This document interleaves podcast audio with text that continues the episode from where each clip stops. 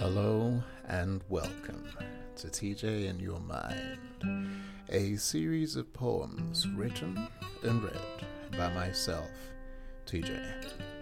If you enjoy poetry that seeks to motivate, encourage, and inspire you, then sit back, relax, and have a listen to this message from my heart to yours.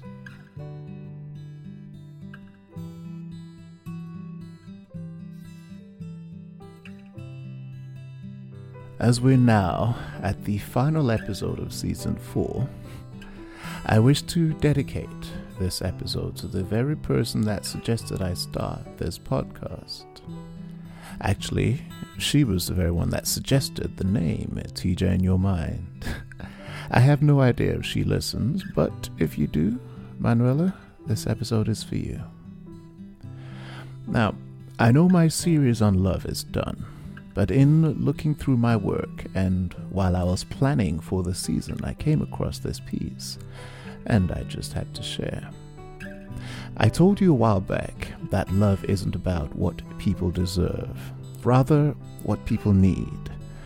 As a result, every time I think of love, I think of my mother, without fail, every single time.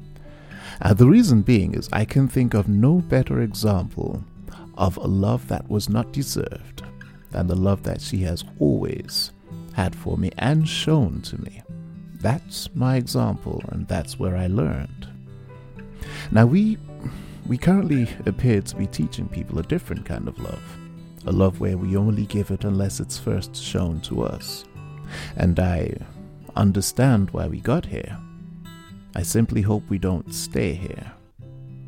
There's so much pain out there, and we're all trying our very best simply to survive. So, we strive to protect ourselves the best way we can. As a result, we've sought to push love into a little pigeonhole, try to contain it, control it. It's almost as though we're saying, before you come to me, please be perfect. But that's impossible. We're human after all, each and every one of us. We're not perfect. And this is what makes us so amazing when we show love. See, we build, we grow, we heal. Perfect love casts out fear. Fear doesn't exist in love, so when you love, that's it. There's no room for anything else but growth and healing. Even when that love is not returned. But when your love comes with conditions, and there will be hurt, it's almost guaranteed, and you can't claim to truly love. Love seeks to meet needs, whether deserved or not. So when you love, it says so much more about you than it does others. Go out there, radiate love. Show yourself to be the awesome human that you are.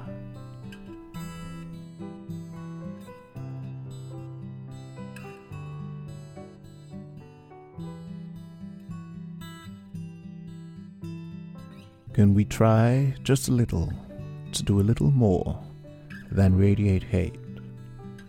There is more than enough evidence to show exactly what happens when we radiate hate. So can we push? Can we try? Can we thrive in the inverse?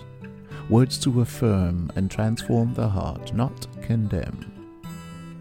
Words of life, free from strife, instead of the age-old words that turn the knife. I think if we tried, remember those who cried, we could indeed radiate love.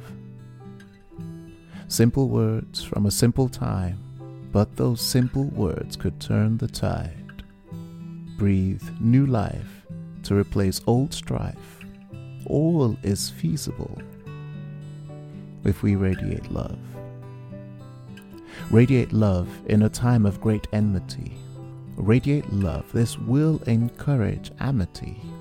If we try just a little and radiate love just a little, maybe we just might change the world.